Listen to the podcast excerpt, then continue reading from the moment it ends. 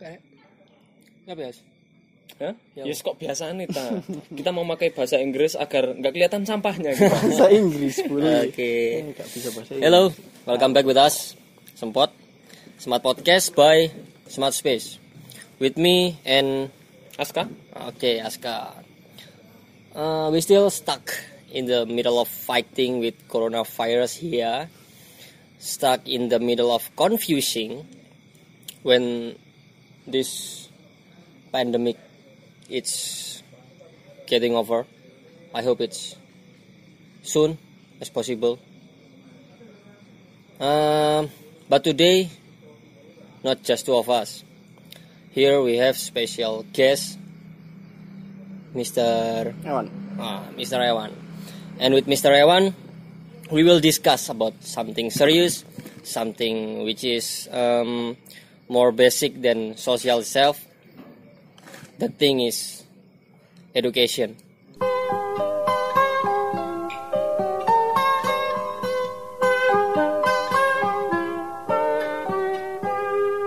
Pagiku cerahku, matahari bersinar Ku gendong tas merahku di pundak Selamat pagi semua, ku nantikan dirimu Di depan kelasmu, menantikan kami Guruku tersayang, guru tercinta Tanpamu apa jadinya aku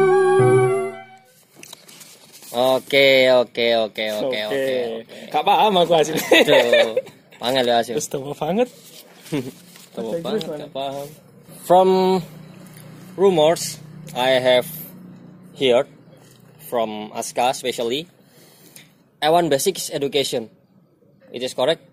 yes is correct Ya, pinter Bapak Ewan. agar terlihat bilingual Agar saya bilingual. Em, mbaknya mungkin bisa di sini, Mbak, santai, chill, menemani Ewan. Mas Ewan. Oke, pakai bahasa Indo aja ya. iya biar nggak terlihat desa Karena itu komitmen. Iya, Soalnya yang benar. kemarin-kemarin over. Over. so Jawa terus. Bahasa Jawa terus. Kasihan teman-teman yang dari Afrika. Gak paham bahasa Jawa.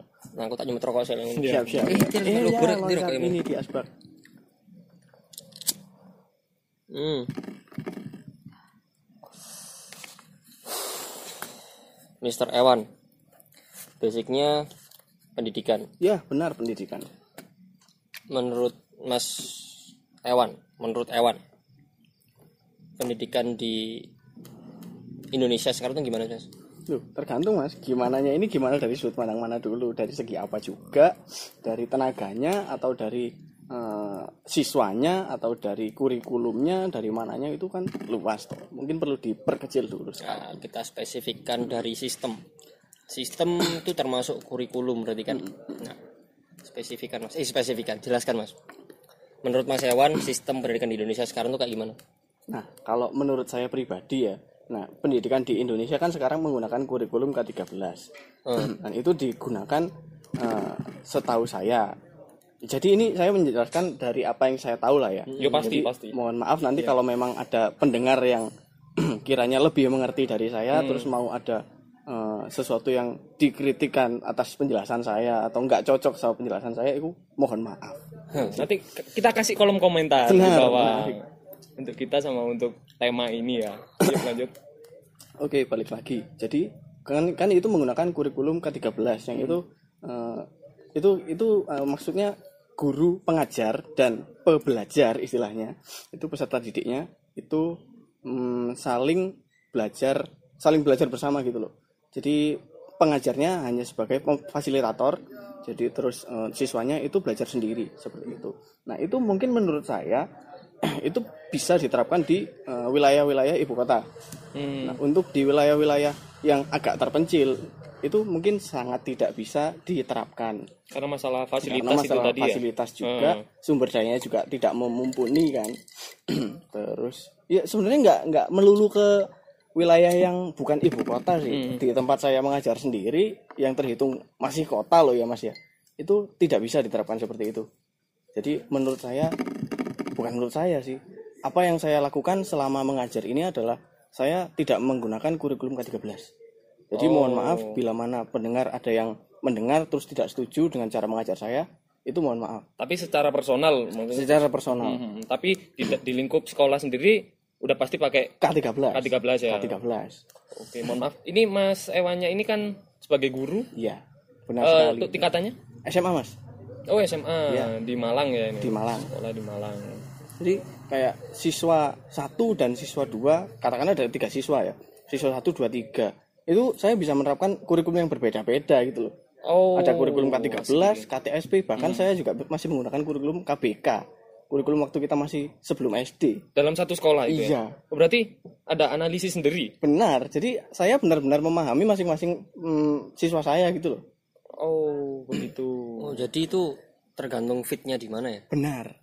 Fitnya K13 si di si A, Mm-mm. ber- belum tentu K13 fit di si B. Iya, benar. Oke. Itu Terus apa? Ya, Hmm, lanjut. Apakah teruskan, nggak bertabrakan sama kebijakan yang ada di sekolah? kan? Jelas ber- bertabrakan, Mas. Heeh, terus Tapi kan gimana caranya? eh, saya kan punya yang namanya silabus yang harus dipenuhi di eh, akhir pembelajaran. akhir. yuk. Untuk memenuhi ini, eh, pihak sekolah kan sebenarnya nggak mau tahu gimana caranya. Yang penting ini terpenuhi. Hmm. Ya, karena mereka tidak mau tahu juga, saya juga tidak mau tahu gimana caranya. Yang penting ini terpenuhi. Oh, Oke. Jadi sekolah kan cuman intinya goalsnya gimana? Ya, benar. Hmm, oke oke oke. Terus hmm, ah, tadi kan udah masalah kurikulum ya, kurikulum Indonesia yang seperti itu. eh kurikulum Indonesia sendiri, menurut saya, Mm, kalau salah mohon dikoreksi, benar. itu mendidik dan menciptakan mental babu. Mental babu dari mana? Kalau ditarik ke yang jauh, mental babu dari orang tua kita sendiri. Contohnya seperti apa?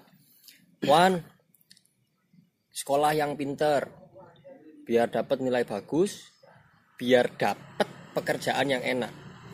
Dapat, meaning dapat berarti kita searching, mencari pekerjaan bukan membuka atau membuat sebuah lapangan pekerjaan, Benar. Ya kan?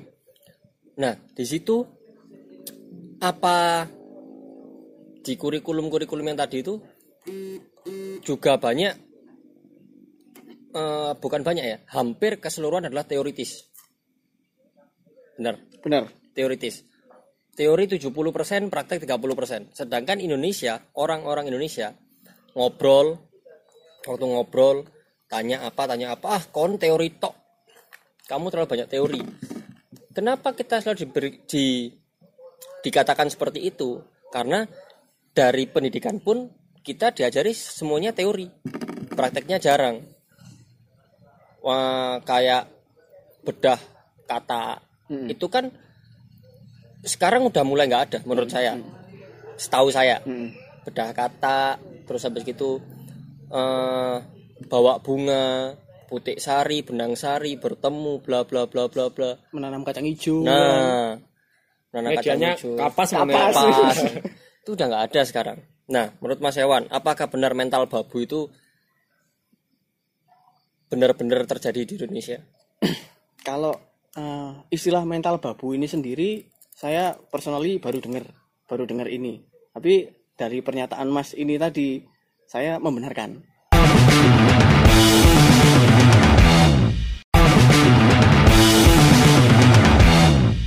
Membenarkan membenarkan ini benar benar terjadi memang. Benar terjadi banyak hal-hal yang istilahnya eh, dulu sering kita lakukan semasa kita masih sekolah ya. Semasa kita masih sekolah benar-benar terkesan sekolah itu ribet gitu loh. Sekolah itu ribet dan sekarang sekarang itu sekolah itu cenderung lebih mudah gitu loh. Untuk sekarang. untuk ya? sekarang jujur menurut saya sekolah itu mudah. Kadang saya pengen "Duh, enak sekolah saya kira gitu. Datang tidur nggak apa-apa terus tahu-tahu lulus. Hmm. sungguhan. Tahu yang susah siapa gurunya. Di akhir pembelajaran kami guru selalu ada istilahnya hmm, koreksi bersama. Tahu nggak itu artinya apa? Kita memanipulasi nilai bersama-sama. Oh, antar guru maksudnya. ya? semua guru semua mata pelajaran untuk guru kelas 3 kelas 12 maksudnya di sekolah saya. Semuanya melakukan eh, koreksi bersama. Itu tadi istilahnya koreksi bersama. Itu kegiatannya manipulasi nilai ada rumus-rumus tersendiri. Ya untuk nilai sekian penjumlahnya sekian jadi supaya minimal mencapai KKM Oh, seperti kena itu. standar lah katakan. Nah, jadi ya ya menyenangkan gitu loh. Heeh, heeh. Terus nggak gini ya, ada ada rasa kayak, wah aku ya, apa ya? Kan pasti ketika memutuskan menjadi guru kan, eh, fungsi utamanya untuk mendidik kan. Gitu. Ketika akhirnya yang harus kita didik itu nggak terdidik, apa nggak ada beban? Uh, jelas beban mas. Beban kan? Jelas beban. Tapi saya saya nggak tahu di teman-teman angkatan saya kayak gimana ya. Tapi secara personal saya tidak pernah eh, mengajar untuk mencari uang. Ini sebabnya, ini alasannya kenapa saya tetap sustain, tetap ngajar di sekolah ini. Yang siswanya tidak banyak, gajinya tidak banyak. Saya sebut 150.000 ribu per bulan. Hmm. Jadi ya buat ngopi itu dua kali ngopi selesai. dua kali ngopi selesai. Starbucks ya, ngopi selesai. Jadi saya benar-benar dari awal ngajar saya milih eh, di sekolah ini karena saya eh, menurut saya guru yang benar-benar guru adalah guru yang menata akhlak, Hmm. menciptakan anak-anak yang baik, menciptakan anak-anak yang punya skill. Bukan anak-anak yang lulus lalu punya ijazah kemudian kerja di Alfamart. Enggak. Oh, berarti hubungannya sama pertanyaan tadi ini berarti si Ewan sendiri ada trik-trik dong. Maksudnya ada ada trik khusus yang mencetak agar anak-anak ini nggak seperti yang tadi yang dijabarin sama si Zaki itu. mental babu ini tadi jelas. Jadi saya selalu eh, melakukan obrolan dulu sebelum sebelum mengajar. Obrolan sebelum mengajar. Obrolan ke siswa ya. Ya, benar. Jadi dalam satu materi biasanya akan saya target itu sekitar 5 sampai 6 pertemuan. Dan itu cuma saya berikan dua kali pertemuan untuk obrolan sekaligus teori dasar. Sisanya anak-anak akan mengerja- mengerjakan tugas yang saya berikan. Seperti itu. Hmm. Jadi mereka akan praktek. Ya, karena ber- kebetulan juga materi saya eh, bidang saya adalah seni budaya kan. Seni budaya jadi lebih banyak ke praktek daripada teori. Saya lebih mengedepankan teori itu di awal, di dua pertemuan awal, sisanya baru saya Praktek, praktek. ya. Seperti itu sih. Oke. Tadi kan di mention masalah eh, nggak cuman tidur, dapat ijazah, terus kerja di Alfamart, Bener. Eh, kerja di minimart. tak sebut Ya, aja. ya, Alfamart, Alfamidi lah. Iya. lah. Alfamart. Eh, tapi kenyataannya di Indonesia sendiri itu negara sertifikasi. Bener. Sertifikasi di mana orang walaupun sekompatibel apa dia di satu bidang, kalau dia nggak punya sertifikasi sebuah eh, apa ya sertifikat kejuruan apa misalnya itu nggak akan dipandang, nggak akan bisa. Ibaratnya gini, eh, ada dokter ada dokter spe- ada dokter yang masih OTW spesialis sama satu dokter yang udah-udah spesialis. Dua-duanya sama, dua-duanya kompatibel. Orang lebih milih ke yang sudah bersertifikat, yang spesialis. Yang udah jelas-jelas dia spesialis padahal dua-duanya punya ilmu yang sama. Seperti itu kan. Terus eh, nilai kembali ke itu tadi apa namanya? Masalah ijazah dan lain-lain. Apa masih iya masih iya meaning eh, gimana ya ngomongnya Hmm, semuanya masih dianggap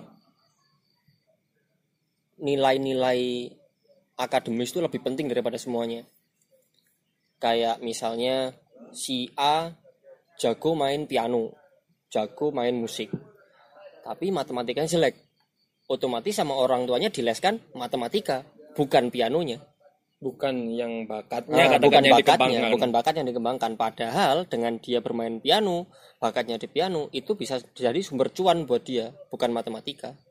Apa masih seperti itu? Ya, dengan sangat menyesal saya mengatakan iya, Mas. Tetap ya benar ya. Tetap, tetap. Ini juga yang sedang saya uh, perjuangkan sih sebenarnya di sekolah saya. Ya, kembali lagi karena sekolah saya bukan sekolah yang bagus ya. Hmm. Mau sengotot apa pun bersaing di bidang akademis nggak akan kekejar gitu loh. Jadi akhirnya kita larinya ke non akademis. Tapi balik lagi uh, apa yang menjadi ini kan balik lagi ke yang tadi uh, walaupun dia ada bakat di non akademis kalaupun akademisnya nggak nggak nggak nutup akhirnya dia tetap di itu kan kan Dikejar di dikejar situ. ya. di non akademis pun ada yang seperti itu contohnya olahraga futsal karena dianggap semuanya bisa bermain bola karena dianggap eh, adalah olahraga yang semuanya bisa dan murah akhirnya di non akademis pun lebih ditonjolkan yang ini futsal futsal futsal futsal padahal masih banyak cabang yang lain gitu. Oh. Terpusat di terpusat satu di satu itu, ya, itu katakan. aja ya. Lu kasihan padahal kalau kalau eh, dari pengalaman saya sendiri ya di di Malang sendiri ada beberapa cabang olahraga yang sangat membuka rekrutmen atlet yang sangat eh, apa ya membuka kesempatan untuk menjadi atlet gitu loh nggak cuma sekedar futsal futsal kan sekarang semuanya bisa main futsal. Akhirnya persaingan sangat ketat. Ada nggak yang memandang panahan? Tolak peluru lempar lembing. Pernah nggak ada kabarnya? Nggak ada.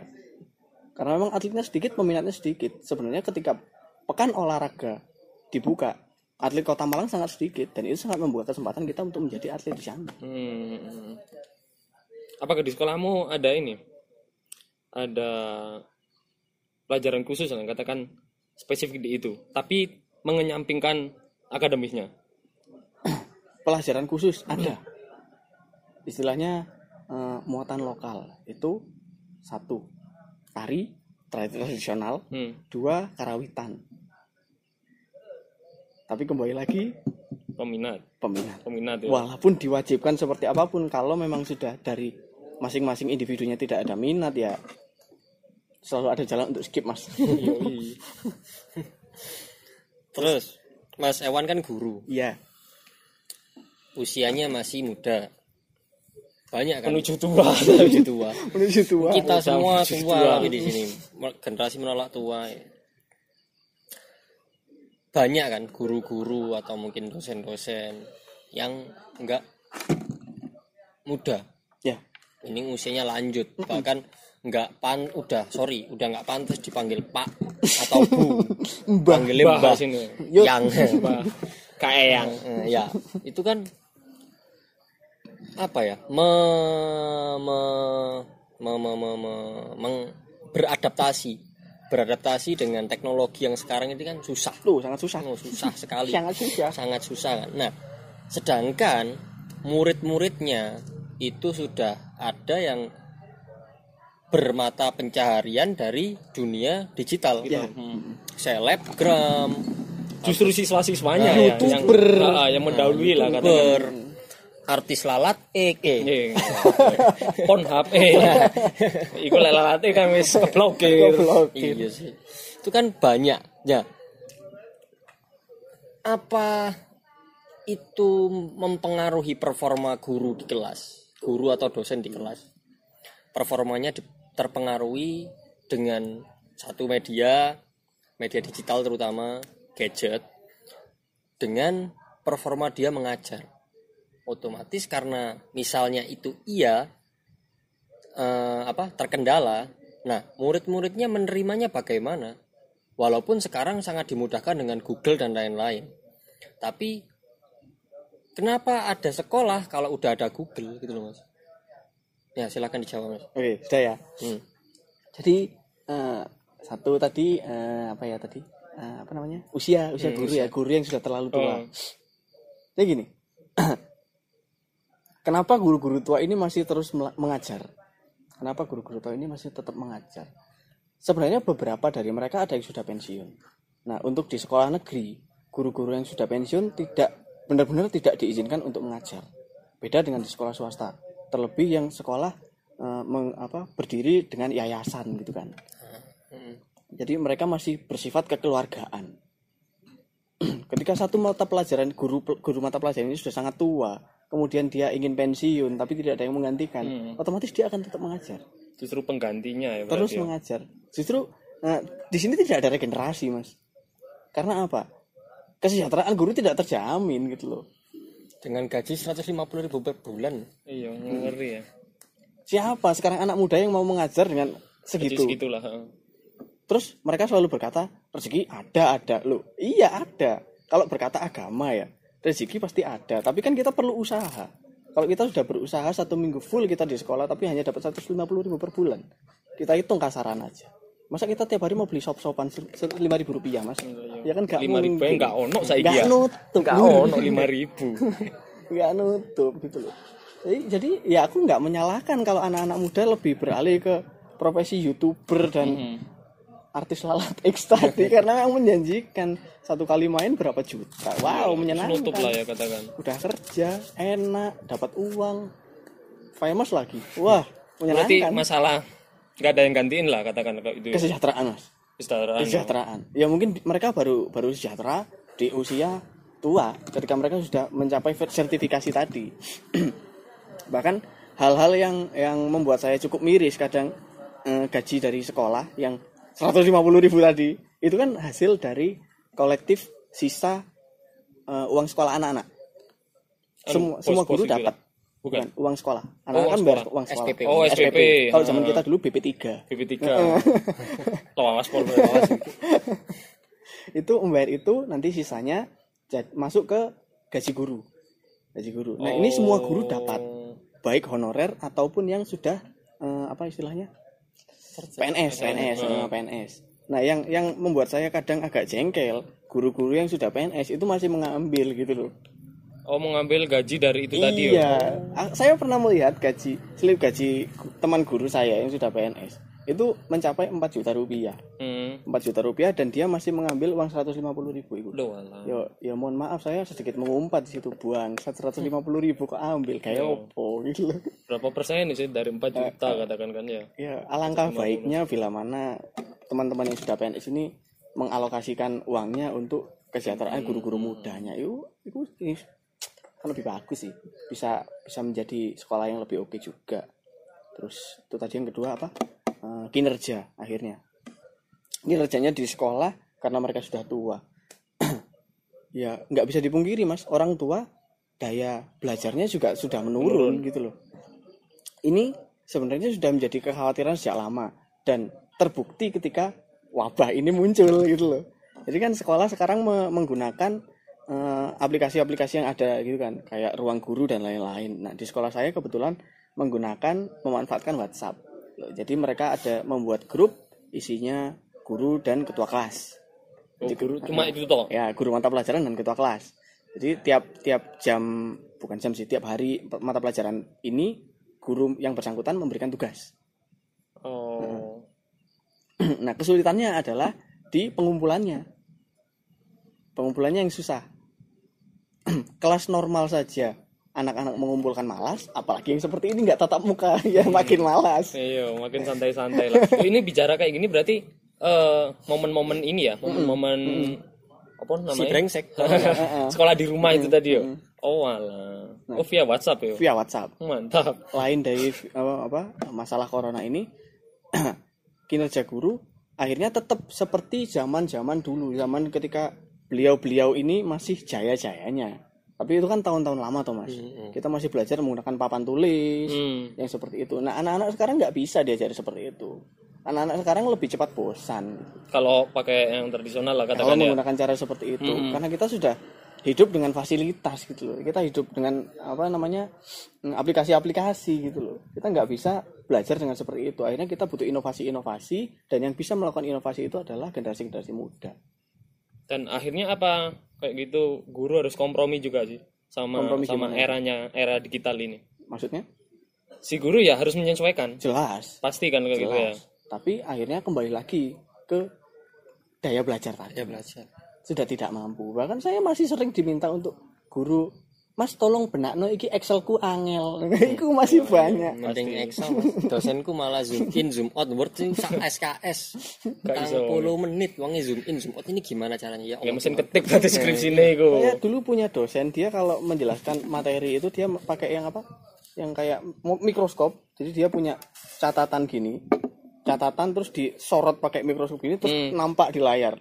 Jadi ada gambar tangannya kadang ada kerutannya. Takut. Takut ya. oh, di zoom ngono ta. Ah, Ayo, iku lho proyektor-proyektor old school zaman Iya, zaman seperti itu. Jadi disorot gini nampil di sini. Oh, alah via buku lah katakan Iya, ya. iya, buat Cuma memperbesar aja. Iku lawas banget cuy. Awas iku iku analog iku. Analog. Keren. Era analog. Orangnya pasti sering mampir ke dari masa lalu. Iya. Cuci film. Cici film di Padung kono iku.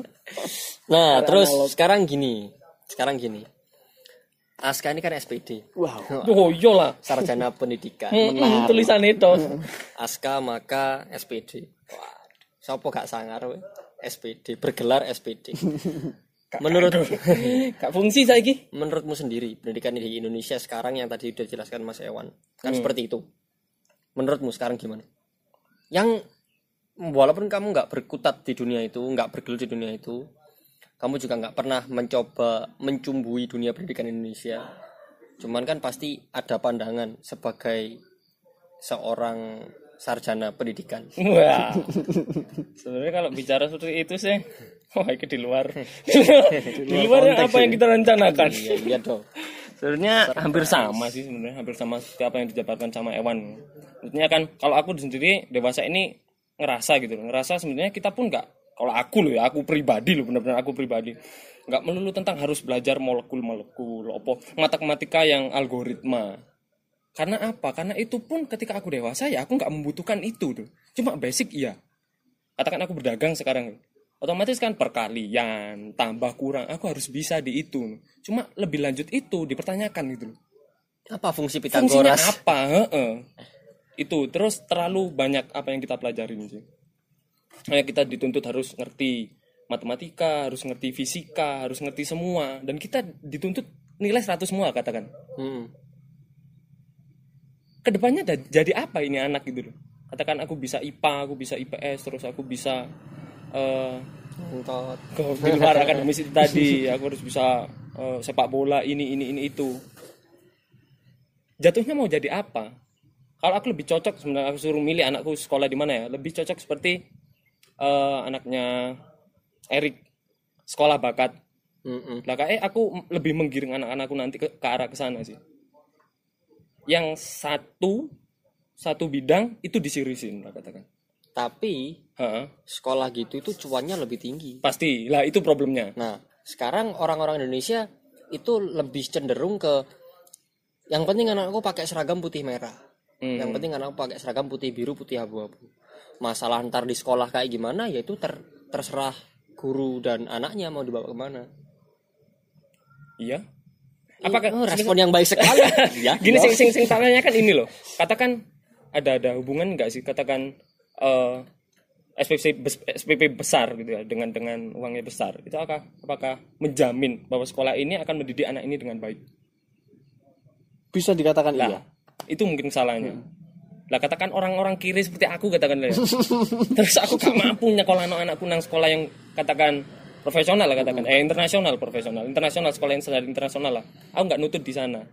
Tapi kan aku punya cita-cita gitu loh. Yo anakku aja sampai kayak aku sedangkan kemampuan ekonomiku nggak mampu untuk menyekolahkan. Nah, solusinya apa ya? Sekolah-sekolah negeri yang dekat rumah mungkin. Mm-mm.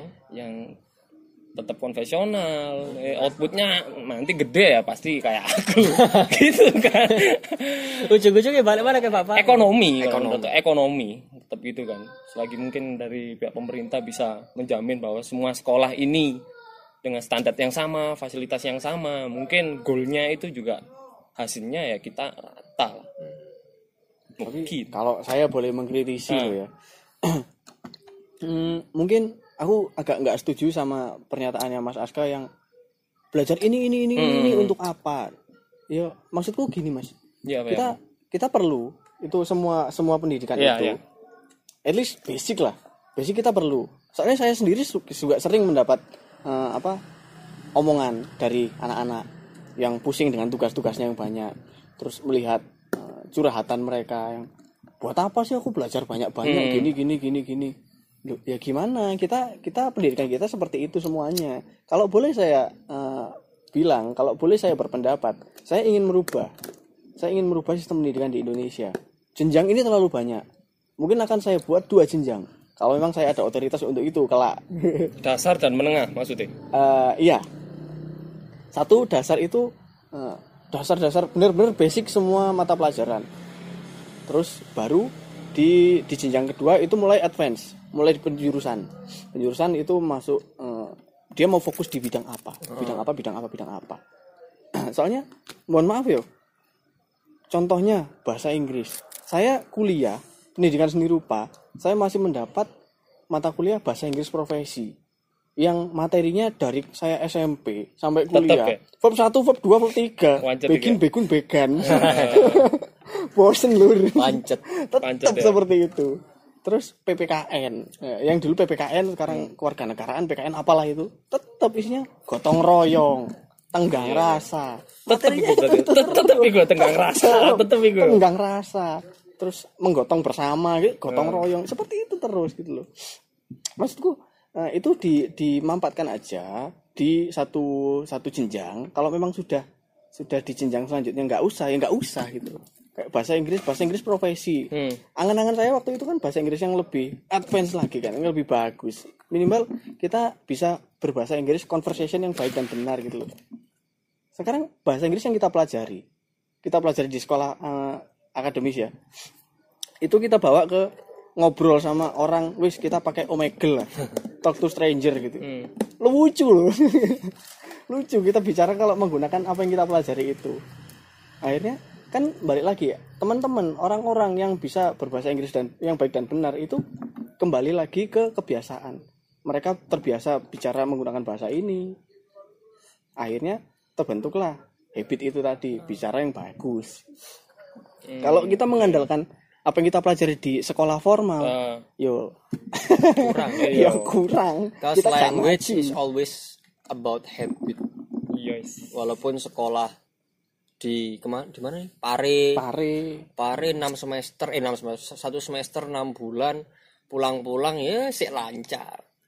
Dua bulan kemudian kayak piye cah kabare jingan we gelut piye. peh bajingan Pancet ae omongane ya bulan ngono ya orang bulan ya Tetap. Jadi kalau nggak dipakai ya mati mati, nggak nggak bisa jalan lagi. Karena ya bahasa Inggris yang baik dan benar itu belajarnya bukan di sekolah. Di film. Ya bisa iku bisa. Belajarlah dari ide film. ide gue Bisa. Itu mujarab buat saya soalnya. Kalau saya di game. Beda loh sama game zaman sekarang yang pakai bahasa Indonesia. Beda. Terus ini sih sing aku bener-bener pengen tanya dari seorang guru ya. Siap boleh. Karena kalau kita dulu kan katakan zaman sekolah itu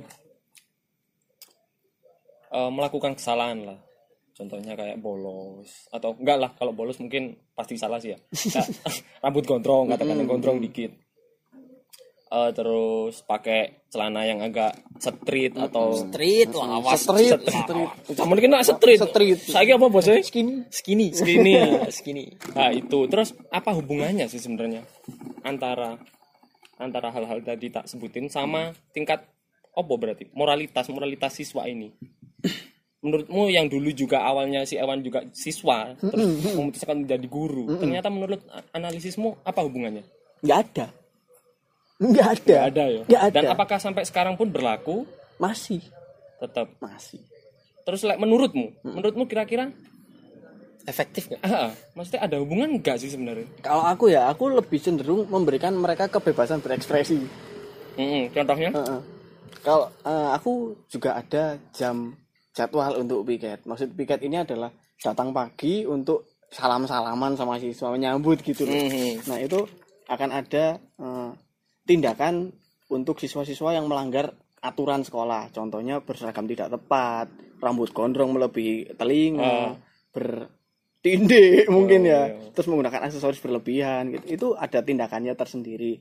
Nah, khusus untuk eh, ketika jamku piket ya saya banyak melonggarkan itu sih. Tapi dengan catatan-catatan gitu loh. Karena menurut saya memang itu tidak ada tidak ada pengaruhnya ke pembelajaran gitu loh. Ya pasti. Jangan Ya, gini. seperti itu ya. laki-laki menggunakan gelang atau cincin itu tidak boleh. Dikarenakan itu menyerupai perempuan. Oke. Loh kayak Oke. gitu-gitu apa kebijakan dari pusat? Dari... kebijakan dari sekolah sih Oh, dari sekolah berarti, tepatnya sekolah Oh. kan ono SMK mana? SMK SMA di Jogja kalau nggak salah. Rambutnya gondrong-gondrong cuy. Ya ono ono. Diisi eh diisi di SMK kalau kalau di Malang katakan seperti SMK 5 katakan ya. Itu kan ada jurusan multimedia. Nah, kalau di sekolah seni ini memang khusus. Jadi sudah dididik keisi-isian gitu, kayak keisi-isian. keisi-isian di Kesenian. SMK. Heeh, jadi pakai kesenian sih saya eh, pakai Levi's nggak popo, gondrong nggak popo. Ya karena memang itu gak mempengaruhi, Nggak- nggak mempengaruhi kegiatan di kelas itu gak terpengaruh gitu. Karena kita kita menggunakan gelang gitu ya, apa pengaruhnya kita itu buat kita belajar apakah kita menggunakan gelang terus kita nggak bisa menghitung Pitagoras kan ya juga enggak Berarti kalau menurutmu nggak ada hubungannya nggak sama ada sekali ya? hubungannya terlalu berlebihan aja sih itu lebih ke eh, mungkin pihak-pihak sekolah aja yang terlalu skeptis dengan Iyalah, dan turun temurun mungkin ya. Turun-temurun. Mereka nggak mau meng- menganalisis apa sih fungsinya aturan yang ada. kenapa ini menjadi turun temurun tak tanya ke Mas Aska atau Mas Zaki kenapa ini jadi turun temurun balas Karena- dendam bener Terus- Oh, iya, tidak ada satu generasi yang mau ikhlas Iya. aku biar di petal aku pengen metal Iya, akhirnya gitu ya. aku enggak soalnya ya kalau dilihat dari sudut pandang positifnya Mhm. ya akhirnya aku memutus balas dendam ini kemangkalan ini kemangkalan yang berturut-turut turun temurun ini putus di aku. Dilihat dari sudut negatifnya karena aku males. Iya lah. aku males metal. Eh. aku buang-buang waktu jam pelajaranku terpotong di situ. Aku nggak bisa menyampaikan materi yang semestinya bisa tak sampaikan di sekian pertemuan jadi molor itu Dan sih. ini kan rasa emosimu kan akhirnya naik kan gara-gara itu. Harus pele loh maksudnya kita harus menyampaikan hal-hal yang lain dan kita terus terus wah iki anu kudu dipetali arek iki terus arek gak trimo mangkel akhirnya. ya kita kan juga nggak tahu kayak saya juga nggak pernah tahu kalau saya jadi akan jadi guru seperti sekarang gitu loh Apakah ada cita-cita memang dari tidak kecil? sama sekali tidak punya cita-cita cita-cita saya waktu kecil itu astronot tapi Astronot, lambat iya. laun saya takut ketinggian akhirnya nggak jadi Gak jadi ya, akhirnya nyoba penek-penek anak Pondok. saya sering ke Saturnus kalau ada barang Iya. kalau nggak ada barang nggak bisa ke Saturnus Iya, toko Kak? God tapi. Terus sebenarnya ini yang pengen tak tak tak tanyakan juga sih. boleh Kan aku pernah dengar cerita. Ceritanya ini dari tokoh Buddha. Itu Mahatma Gandhi kan.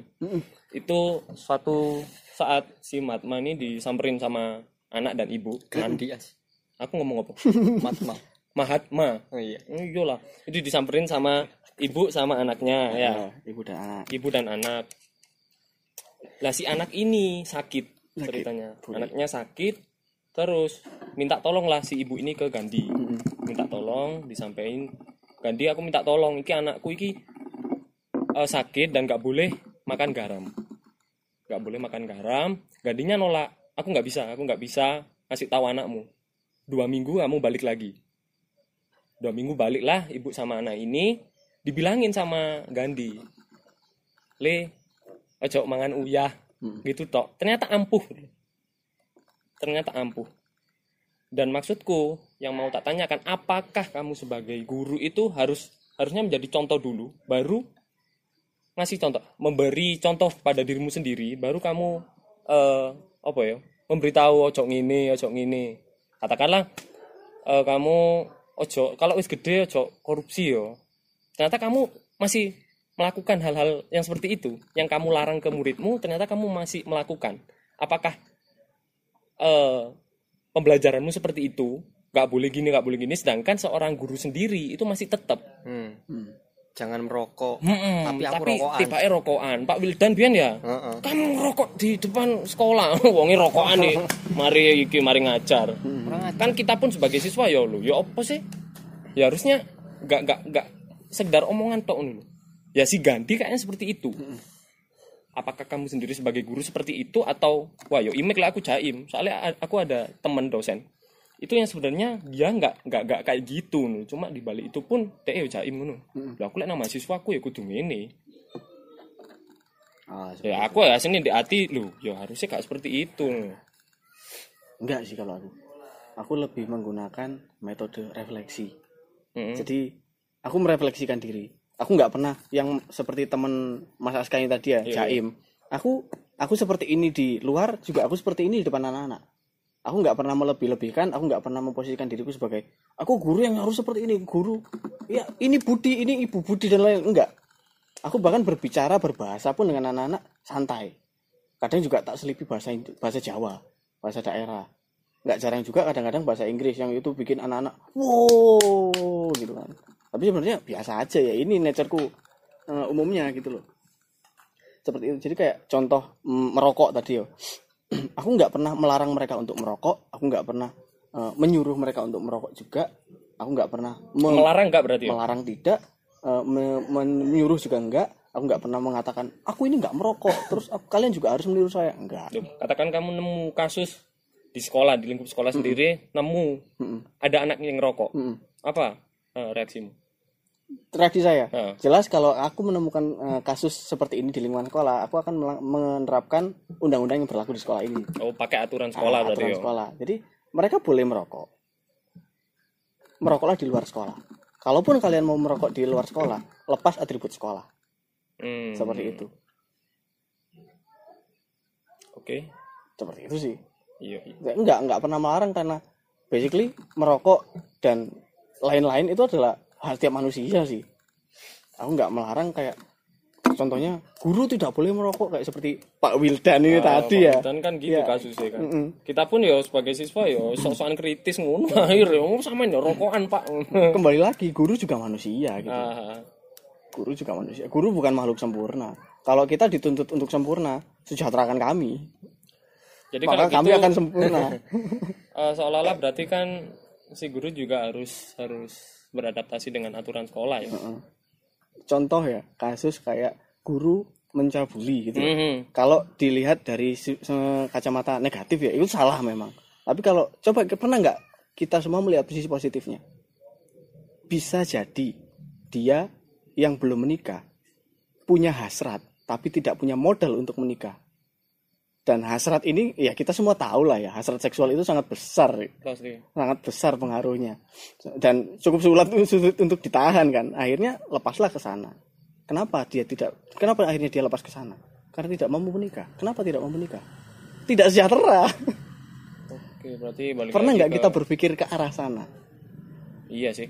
Maksudnya kalau kita tarik lagi esensi dari manusia ya nggak salah Nggak salah. Cuma kan kalau kita bicara lingkup pendidikan, ya harusnya nggak melakukan itu. nggak gitu. melakukan Heeh. karena karena ini lingkup pendidikan dan kita Hmm. selalu dipandang guru adalah contoh guru adalah makhluk sempurna ditiru. digugu dan ditiru tapi kita selalu lupa guru juga manusia Oke.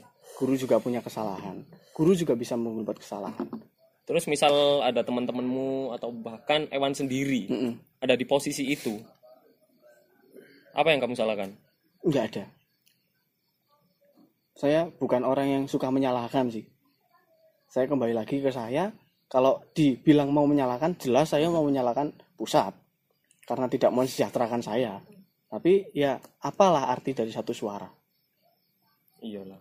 Powernya nggak ada itu. kita ya. tidak pernah punya power untuk itu terus kalaupun mau mengajak orang-orang teman-teman yang senasib untuk Hmm. bersuara ya mungkin dari kita sendiri kita punya keberanian untuk itu tapi apakah kita bisa eh, memberikan keberanian yang sama untuk tiap-tiap orang yang kita ajak kan enggak terlalu luas lah katakan terlalu ya. luas Jadi intinya guru harus disejahterakan. ya Pasti. mohon maaf dengan sangat menyesal saya berkata iya Kalau menurut analisismu lah katakan ya, saya tak perpanjang lagi ya. oke Penasaran soalnya. Hmm. Katakan kita bicara eh, guru yang udah negeri lah katakan Hmm. ya, udah sejahtera kan. PNS, PNS PNS. PNS PNS Apakah itu bisa menjamin bahwasanya nggak ada tindakan-tindakan yang katakan tadi itu nggak nggak akan terjadi di di, di orang-orang yang sudah sejahtera? tindakan seperti apa contohnya yang contohnya lah yang mencabuli tadi. Asusila. Nah, kegiatan asusilanya tadi. Apakah bisa dijamin benar-benar guru ini nggak akan lari ke sana? Kalau untuk jaminan hal seperti itu jelas tidak pernah ada jaminan 100% mereka yang disejahterakan tidak seperti itu. Karena banyak sih sebenarnya faktor seperti itu, Mas. Kembali lagi kalau ke guru yang belum disejahtera tadi, kan saya tadi mengatakan mungkin dia ingin menikah tapi tidak mampu. Tapi ada lagi faktor lain. Iya, banyak faktor lah katakan ya. Kecenderungan seksual seperti itu kan itu juga termasuk Faktor utamanya cewek-cewek SMA sekarang Iya, Waduh, ya, Gak ada mohon TikTok kayak ngono ya, aku mending balik SMK ta. temenan aku menyesal lulus mana ya? Aku ben lulus ya. Rong lanjut sekolah ya, sampai rong rong bolu iki.